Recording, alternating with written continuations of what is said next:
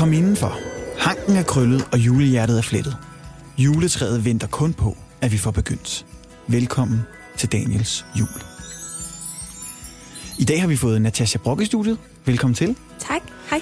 Hej, og vi skal tale om julepynt og julegaver i dag. Men vi lægger ud med et julenummer. Vi skal høre Michael Bublé med The More You Give. It's that time of year I treasure, the time for giving, the best part of living. To celebrate with friends we hold so dear.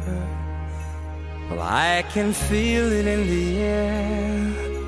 All bundled head to toe, too cold to bear, it's the best time of the year.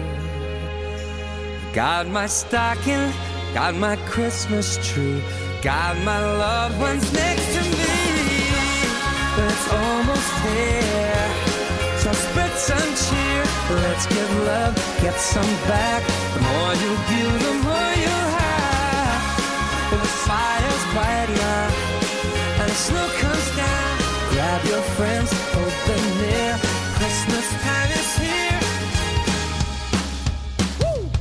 Every house and every corner stringing up the Christmas lights.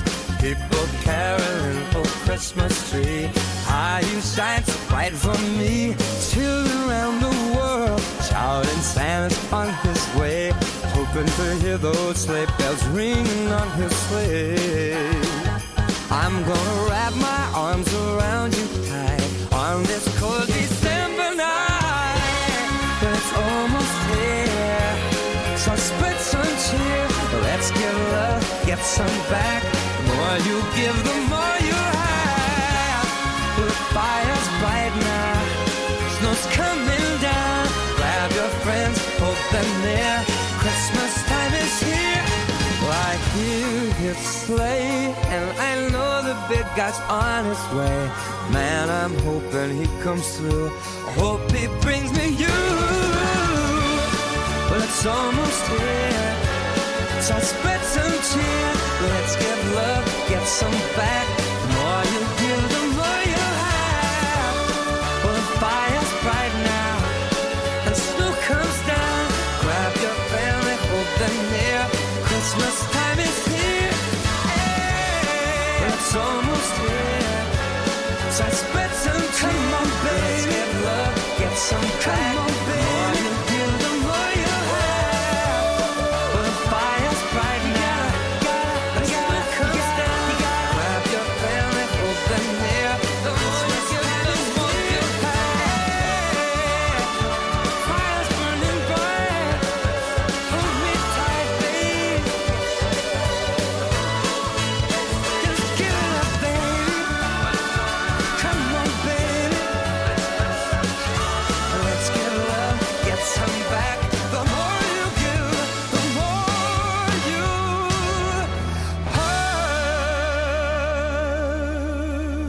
Det var Michael Bublé med The More You Give.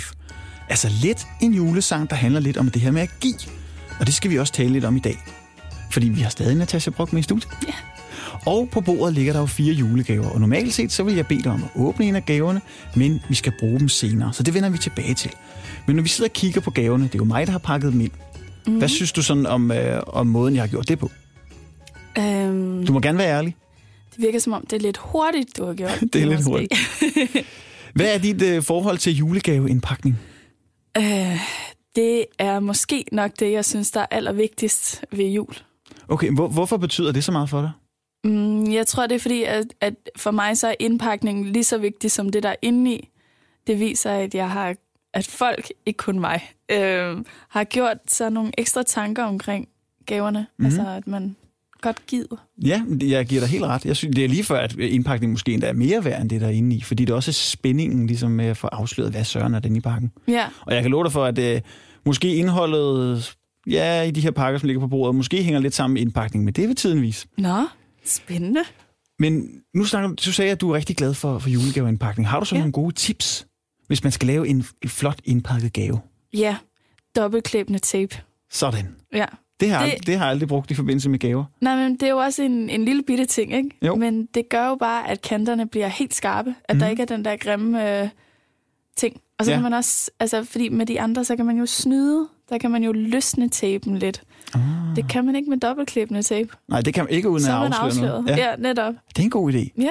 Og hvad så med bånd? Skal det være sådan noget silkebånd, der kommer rundt om, eller skal det være det der helt klassiske tynde, som man kan trævle lidt med en saks? Altså, personligt er jeg mere til det der garn. Okay. Eller hvad, det der brune? Ja, er det ikke garn? Sådan helt klassisk gammeldags garn. Ja. Ja. Enten det der er rødt og hvidt, eller det brune. Mm. Ja. Er du så typen, der sådan selv skriver din julekort, eller bruger du bare et klassisk til- og frakort? Eller laver du måske også selv det? Helt fra scratch. Jeg bliver meget nørdet, når det... Ej, det lyder fedt. Det må du gerne fortælle noget mere om. Hvordan laver du sådan til- og frakort?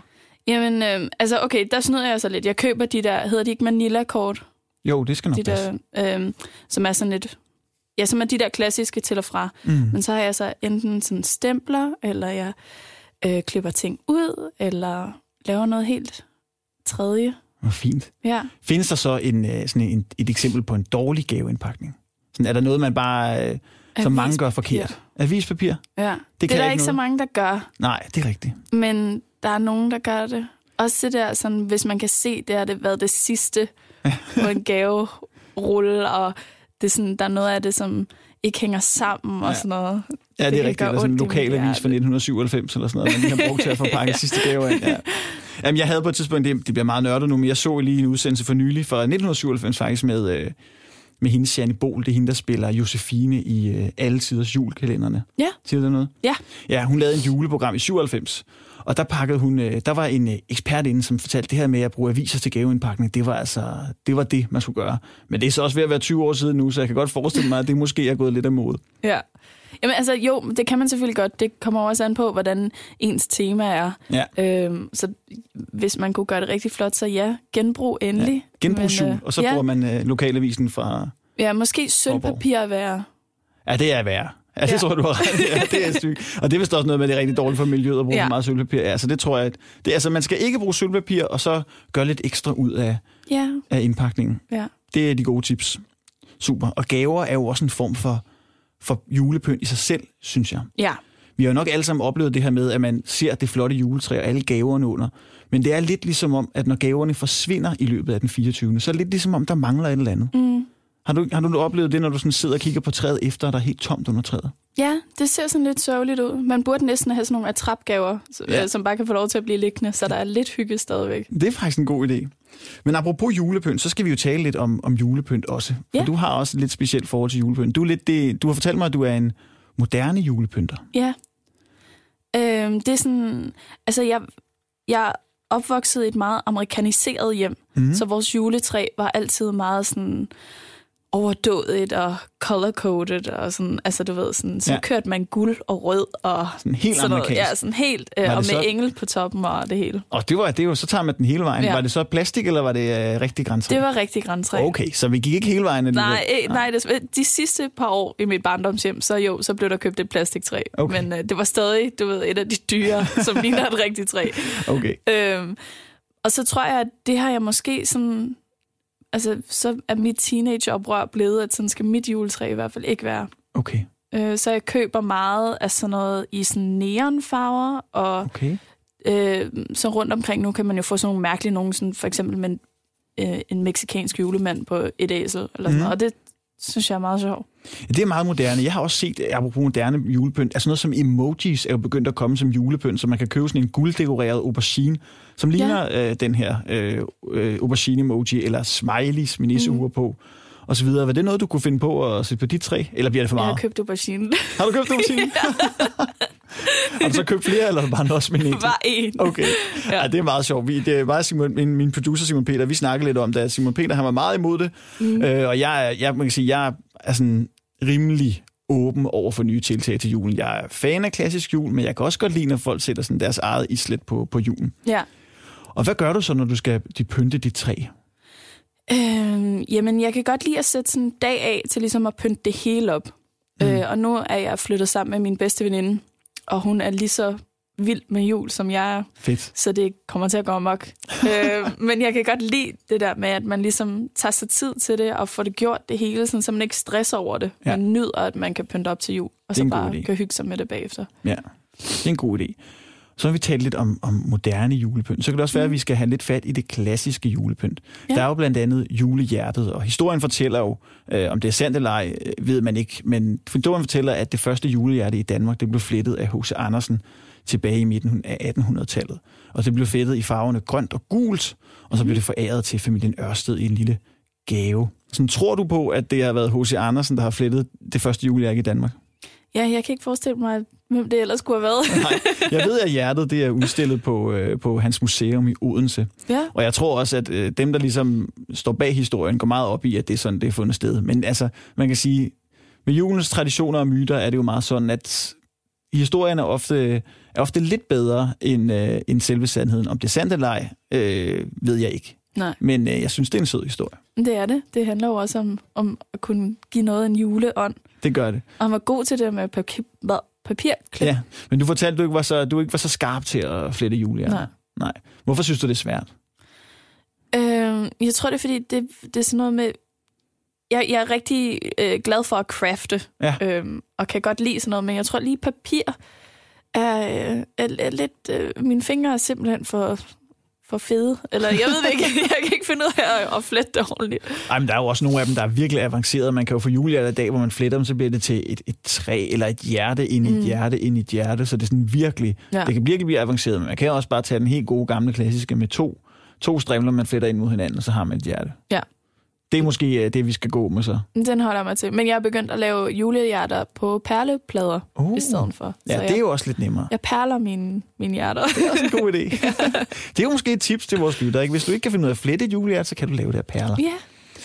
Men noget andet, man også fletter, det er jo julestjernen. Den her tredimensionelle ting med de her 4 strimler, som man skal flette sammen. Ja. Og så gætter jeg næsten på, at den synes du måske heller ikke er det nemmeste at kreere.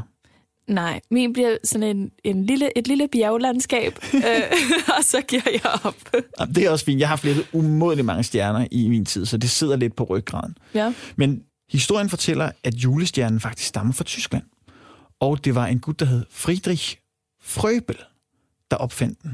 Og så er der så noget en videre historie med Friedrich Froebel. Han er faktisk manden bag hele det her børnehavebegreb. Altså det med, at børn skal gå i børnehave, det var ham, der opfandt det. Nå. Men det siges også, at han har opfundet julestjernen. Så det er faktisk hans skyld, at vi i dag sidder med 4 strimler op over begge ører, og ligesom skal få det hele til at passe sammen. Og der er jo endda nogen, der har udviklet det, så man sidder med 8 strimler. Det bliver sådan en kæmpe stjerne. Har du set dem? Nej. Det er fuldstændig vanvittigt. Altså, det tør jeg slet ikke at kaste mig ud i. Okay.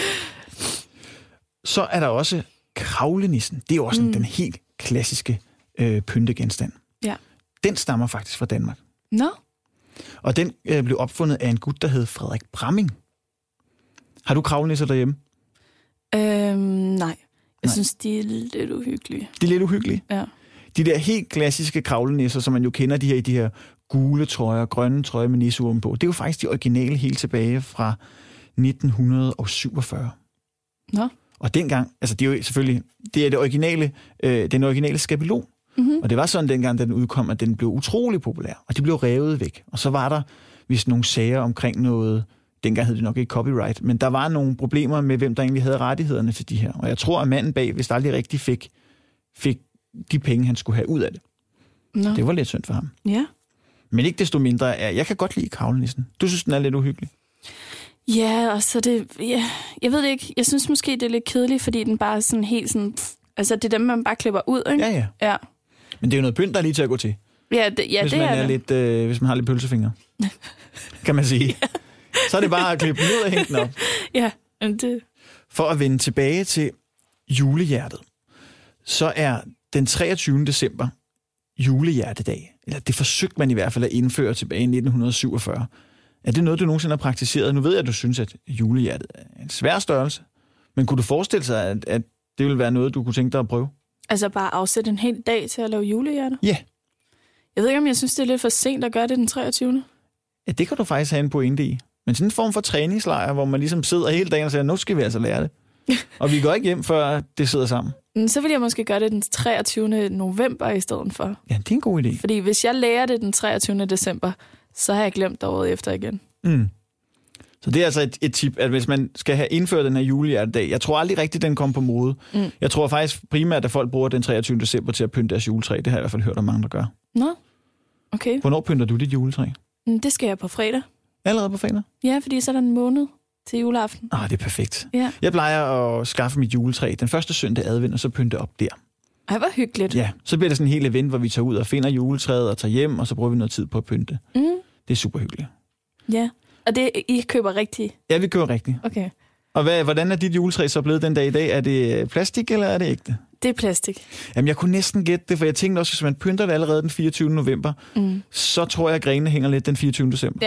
Ja, det gør de også. Jeg har også oplevet at kæmpe lidt med det selv, når jeg begynder den første søndag i advent, fordi det er sjældent, at det ligesom kan holde sådan, hvad kan man sige, energien til den 24. Så begynder det hele at dale lidt. Så derfor er det et trick er til gengæld at putte masser af gave under taget. For så sørger man for, at de største grene nederst, de holder sig oppe. Nå, smart trick. Ja, så jo flere gaver, jo mere sørger man egentlig for, at træet det ligesom hjælpes på vej deroppe, og så kan man jo putte også gaver ind mellem grenene, hvis det bliver helt galt. Det er et tip.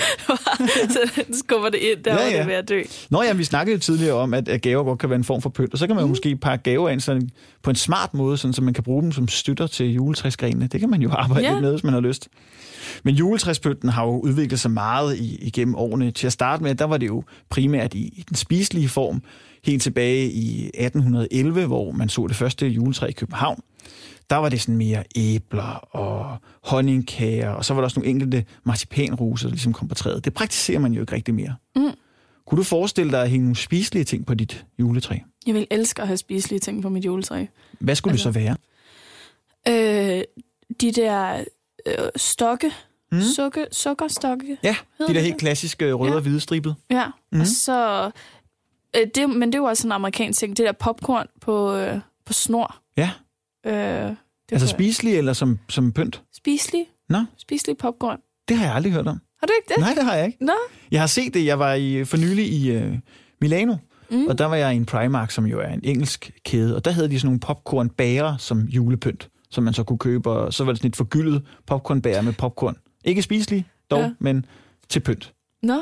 Men så putter man, hvordan laver man så nogen? Altså, du har sådan en sytråd og har nål på, og så kommer du bare popcornene på tråden. Smart. Og så kan man hænge det på juletræet. Altså, gør man noget ved popcorn inden? Skal de have en form for smag, eller er det bare helt klassisk?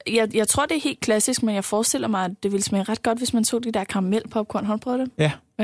Jeg smagte nogle for nylig med paprika. Det var ganske stygt. Ja. Og jeg kan ligesom ikke få den der paprika-lugt ud af min mikrobølgeovn. Det er meget forfærdeligt. Ja. Jeg købte nogle med gedeost. Det var også rigtig ulækkert. Ja, det kunne jeg godt forestille mig. Det lyder meget specielt. Kunne være, at man skulle sende en opfordring til nogen, der laver popcorn, om at lave nogle julepopcorn måske. Ja, med sådan en kanel. Ja, det kunne være fint. Mm. Ja, det kunne være lækkert. Det er måske vejen, vi skal gå, at vi ligesom, den går ud til jer, popcornsfabrikatører, lav nogle popcorn med julesmag. Ja. Det kunne vi godt tænke os. Ja. Apropos det, vi lige har snakket om, så skal vi høre et julenummer mere. Og det kan være, at Natasja kan gætte det. Vi skal nemlig høre en sang om juletræet og julepynt. Kan du gætte, hvad det er for en? Jeg kan næsten gætte mig til, at det må være juletræet med sin pynt. Det skal vi nemlig høre, og det er en version af Kirsten Siggaard.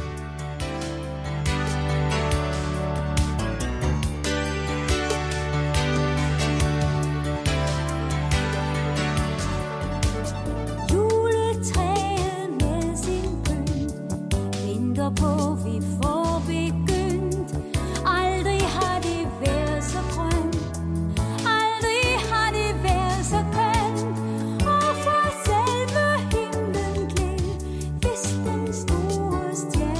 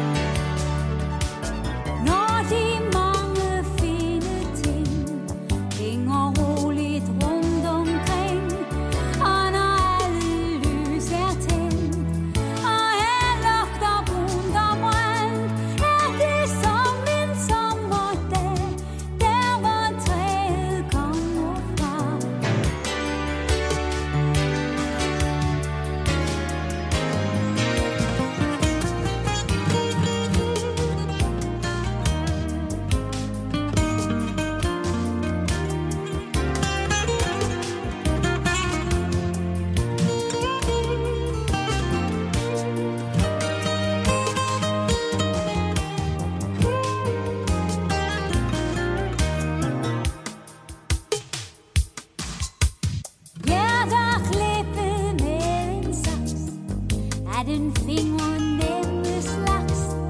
Frem over hus med krøllet hånd, som så let for en skavang. Kugle, fugle, flag, op og ned og forbag. Juletræet på besøg hilser os fra E og Ø med besked der.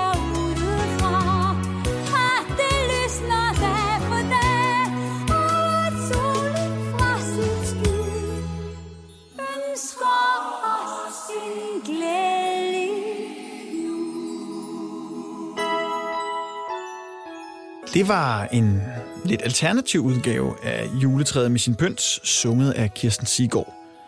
Hvad synes du om versionen, Natasja Brock? Det er nok ikke den, jeg ville sætte på derhjemme. Det er ikke den, du vil vælge, hvis du tænker, jeg står foran juletræet, jeg skal danse rundt om det. Jeg kunne godt bruge lidt hjælp. Nej, det lyder lidt som om, at der var nogen, der havde tændt på den der knap på et keyboard. Oh ja, bare trykket på banan og så bare købt den hjem. Ja, det er virkelig rigtigt. Ja. Ja, det er måske heller ikke min favoritudgave af sangen, men ikke desto mindre er det jo en rigtig, rigtig fin sang. Og nok også en, vi alle sammen synger, når vi går rundt om træet.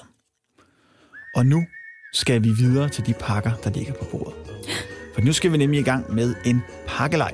Yay. Der ligger 4 gaver på bordet i forskellige størrelser. Nogle er små, og nogle er lidt større. Og det er lidt alle sammen nogle gaver, som bevæger sig inden for det klassiske pakkelejs-univers. Okay. Altså noget, det skal være på budget, det skal ikke være for dyrt. Og så er det ofte også sådan, at det gerne må være lidt fjollet. Mm. Men vi skal lige have reglerne på plads først. Hvad plejer du at gøre, når du spiller pakkelej? Vi er meget sådan traditionelle. Mm. Og sådan, du ved, det er bare, slår du en 6'er, så må du tage en pakke. Jeg tænker, at vi bliver nødt til at speede det lidt op, for vi har jo ikke så meget tid her i podcasten, så vi bliver nødt til at finde på nogle regler, hvor vi ligesom kan måske gøre det til en lynpakkelej. Ja. Og så kan folk, lytterne derude, bruge det, hvis de har lyst. Også tænke på, at ligesom, hvis man gerne vil skynde sig lidt videre til maden, eller skynde sig lidt videre til de rigtige gaver under træet, så kan man praktisere den her lynpakkelej. Ja. Så vi skal finde på nogle ting. Altså en 6'er. Jeg tænker, at vi bliver nødt til at have et ciffer mere, der giver noget. Du vælger. 3'eren. 3'eren og 6'eren? Ja. Og så har jeg været så fræk at komme med 2 terninger i glasset her. Ja. For så er der endnu større chance for at slå. Okay. Skal der være nogen af cifrene, der gør noget andet, at man får ære en gave væk? Eller skal vi ikke praktisere det? Alle tal... Ej, okay, det er dumt. 1 og 2, der giver man en gave væk. 1 og 2, der giver man en gave væk. Og 3 og 6, der tager man en. Ja. Og 4'eren og 5'eren? Der tager man en gave for... Fra sidemanden. Fra sidemanden, ja. Og vi er 2. Ja. Så det var 4 af venstre og 5 af højre. Nu bliver det meget avanceret. Men ikke desto mindre godt. 1'eren og 2'eren, så giver man en gave væk. 3'eren, så tager man en. 4'eren, så giver man en til venstre. 5'eren, så giver man en til højre. Ja. Og 6'eren, så nupper man også en. Så det vil sige, at der er faktisk større chance for at skulle give en gave væk, end at få en gave. Så det er meget spændende. Mm. Og jeg tænker, at det bliver helt klassisk, hvor vi starter med at fordele de gaver, der er på bordet. Der er 4 styks. Og Natasja, jeg tænker, at du starter. Altså, skal jeg tage med det samme? Ja, du skal starte med at rafle. Nå, ja, okay. Og så tænker jeg som helt klassisk, der kommer først tid på, når det er, at vi som har fået fordelt de 4 gaver. Ja. 1 6'er og en 4. Okay, så jeg tager en, og så skal jeg give en. Nej, det er først. Nej, det tænker jeg først, hvad du har. Okay. Og hvad tænker du så omkring den gave, du har valgt? Det er jo sådan en, de lidt mindre. Ja, men det er fordi, jeg tænker, at de store plejer at være sådan nogle snyde nogen. Ja, måske. Jeg skynder mig at slå her. En 1'er og en 5'er. Så det vil sige, jeg må ikke rigtig gøre noget. Jeg må give gaver, men jeg har dem ikke. Ej. Par 5. Skal vi sige, at par også må tage? Ja. Ja, sådan. Jeg skynder mig at slå. En 1'er og en 4'er. Jeg kan åbenbart slet ikke finde ud af at få gaver, så det er jo dejligt. Ja. Endnu en 6'er. Sådan. Nu har du næsten fået alle gaverne. Ja. Det er jo rigtig spændende. Så er det min tur. Jeg slog en 2'er og en 5'er, så jeg kan stadig ikke finde ud af at få nogle gaver. Og du slog en 1'er og en 6'er. Du har vundet alle gaverne, simpelthen. Så nu er vi i den situation, at Natasja sidder med alle 4 gaver. Jeg har 0. Og nu skal vi så i gang med at så udvikle lejen, så hvor man tager tid. Ja. Og for at gøre det til en lynpakkeleje, så tænker jeg, at det er noget, der foregår i 1 minut måske. Ja. Min producer Simon Peter tager tid, og så går vi ellers bare i gang. Og jeg tænker, det er igen dig, der lægger ud, Natasja. Okay. Og vi er i gang. Dobbelt 6. Du så kan ikke tage nogen gaver. Jeg beholder mine gaver. Ja, du beholder dine gaver. Så er det min tur. Øj, en 1 og en 4, så jeg har stadig ikke gjort noget. Det er jo fantastisk. Jeg er virkelig god til det her spil. En 1 og en 2. Ja, der skulle jeg give væk, ikke? Jo. Så giver jeg dig de her 2. Ej, tak. Så får jeg en lille sådan knallert-lignende gave, og den mindste gave, som er sådan lidt tung i det. Nej. En 6'er, så må jeg tage. Jeg tager den store, den største gave. Det plejer at være min strategi. Okay, så tager jeg den tilbage igen. Sådan. Og tiden løber. Jeg skynder mig at slå igen. 2 1'er. Det vil sige, at jeg skal forære begge mine gaver væk. Nej, jeg skulle også give dig en. Jeg slog også en 2'er. Så du må beholde den ene af dem. Ja, jeg beholder den. Sådan. Okay. Jeg beholder den lille knallergave, og Natasja har stadig 3 gaver. En 4 og en 5'er. 4 og 5'er. Det vil sige, at du skal give en til højre og en til venstre. Okay. Man siger, der er jo kun en til højre. Så ja. Jeg får den der, ja. Og så spiller vi videre. Super. 2 gange 5. Det vil sige, at jeg skal give 2 gaver til højre. Og tiden er gået. 1 minut, 2 gaver hver. Ja. Hvad synes du om den her lynpakkelej? Altså, jeg kan godt mærke, at jeg har hjertebanken. Ah, så virker det. Det er jo perfekt. Vi er begge to møgtændte herinde og glæder os utrolig meget til at finde ud af, hvad er gaverne. Jeg kan sige, at jeg har jo så haft gaverne med, så måske er det mest Natasja, der er spændt. Men lad os gå og pakke den første gave op. Kan du måske gætte, hvad der er inde i? Må man godt ryste den? Ja. Jeg kan ikke gætte det. Det lyder som et spil. Men du sagde, det havde noget med... Umådeligt godt gæt. Umådeligt godt gæt? Ja, det må det være. Jeg har lidt købt gaverne efter devisen, at det lidt skal være sådan nogle klassiske gaver. Ja. Altså, jeg må lige sige en ting om din indpakning, ikke? Jo. Da du bruger rigtig meget papir. Ja. Det behøver... Nej, julekrydserbolle med nisser. Ja. Ej, det er hyggeligt. Hvad skal jeg bare smide det? Du kan bare smide det på gulvet. Så? Jeg tænkte også, at det skal ligesom være... Det skal være et klassisk... Der er altid et eller andet fjollet julespil. Og det, ja. De kommer jo i forskellige størrelser. Det her, det er så et krydserbolle med julenisser. Det er ret søde. Ja. Det er godt. Kan du lide gaven? Ja. Sådan. Så pakker jeg en af dem op. Jeg tager den mindste her. Jeg skynder mig. Der er ingen grund til, at jeg gætter, fordi det ved jeg godt, hvad er. Og igen har jeg brugt meget papir. En julemand til pynt. Altså et stykke julepynt, synes jeg også ofte, der skal være i sådan en pakkelej. Ja. Og så er det dig igen, Natasja. Det er den største gave. Det er den største. Det er slikket. Ja. Nej. Det er... Du skal lidt mere tænke lidt mere globalt. Det er globussen. Den traditionelle juleglobus. Ja, præcis. Det er nemlig en lille globus. Nej, hvor fint. Og det er måske lidt mit bud på en lidt fjollet, altså sådan en tosset gave, som der også altid skal være. Ja. Dog er den også praktisk. Så kan man sige, jamen hvor var det nu lige Rusland lå? Så kan man jo lige finde det på globuset. Ja. Hvor er det julemanden kommer fra? Ja. Hvor tror du julemanden kommer fra? Jeg har hørt, at han i virkeligheden skulle komme fra Estland eller Tyrkiet eller sådan noget. Estland. Ja, altså myten om julemanden starter i Tyrkiet. Det snakkede jeg faktisk om med Anne Høsberg i sidste podcast. Der snakkede vi om julemanden. Yeah.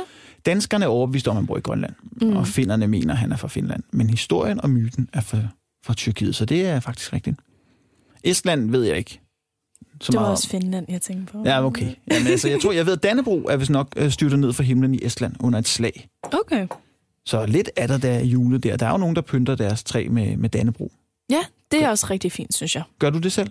Nej, det gjorde vi i mit barndomshjem. Okay, men det er ikke en af de... Det er måske også ligesom en protest at sige, at jeg skal ikke have flag på juletræet. Det bliver for gammeldags. Ja, lidt. Ja. Jamen altså, jeg har det heller ikke selv. Nu er der den 4. pakke, som jeg så åbner. Og det er knallerten. Og det er kanel. Altså en spiselig gave. Dog skal man passe på med at spise for meget af det her. Jeg har hørt om en form for challenge med kanel, som man nok ikke skal... Det er vist rimelig farligt. Ja. Så det vil jeg ikke anbefale, at man gør. Men man kan jo blande det med sukker og putte det på sin risengrød. Eller i sin gløgg, eller hvad man har lyst til at have med at gøre. Hvad synes du om udvalget af gaver? Jeg synes, det er rigtig godt valgt. Altså, det er rigtig gode pakkelejsgaver. Mm-hmm. Det er sådan ting, man ikke kan bruge.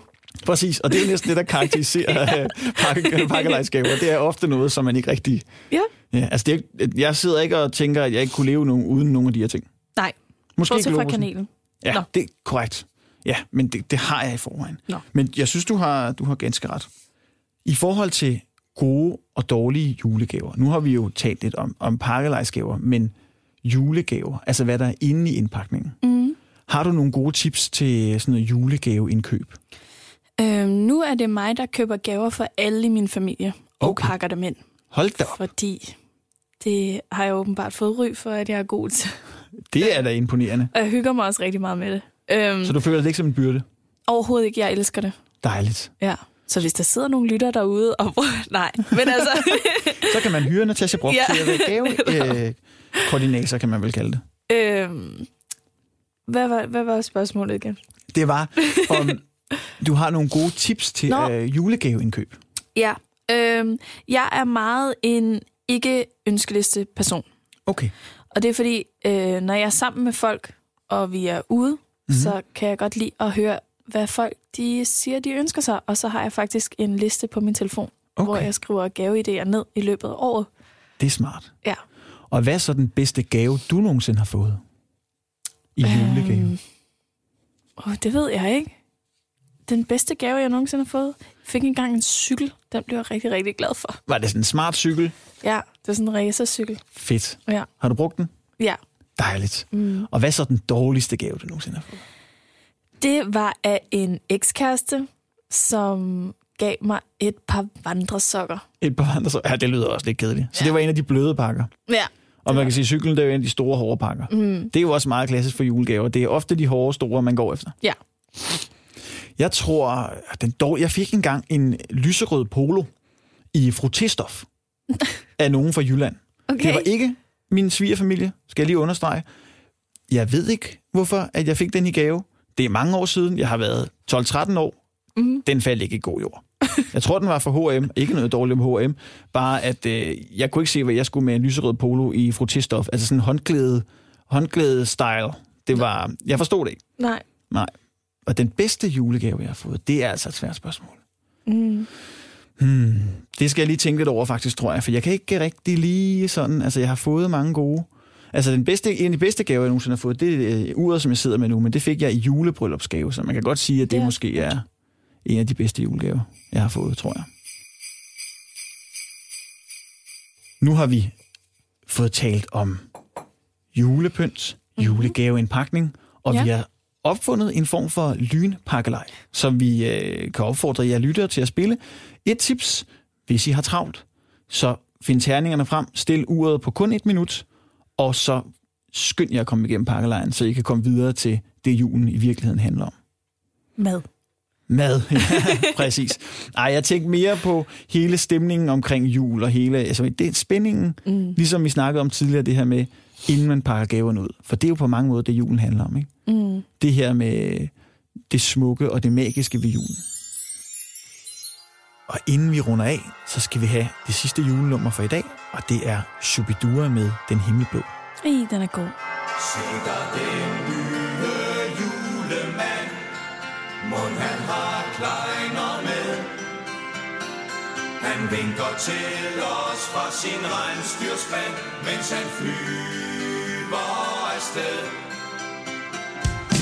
Jesus bliver født på anden sal. Magasindynoen. Han griner, når du trykker på en fodpedal, siger goddag til sin mor. Nu er det jul, og træet tændes på ny. Nu er det jul, i land og by.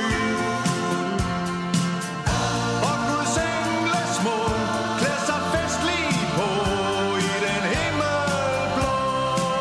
Nu er det jul. Træet tændes på ny. Nu er det jul i land og by. Og Guds engle små klæder sig festligt på og synger i skyen.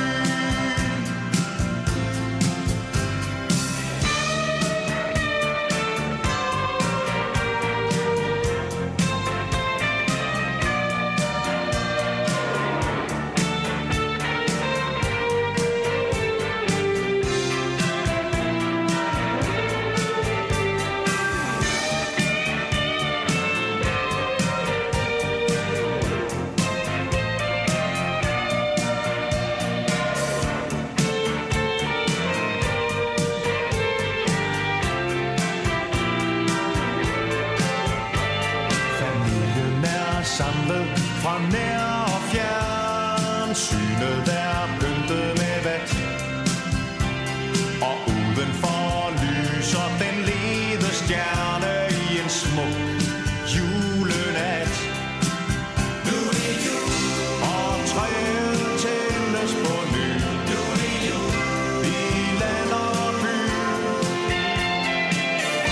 Og Guds engle små klæder sig festligt på i den himmelblå.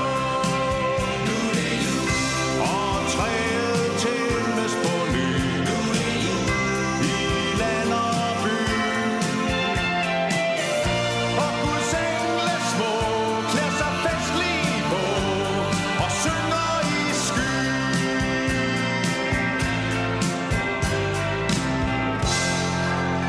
Det var Shu-bi-dua med Den Himmelblå.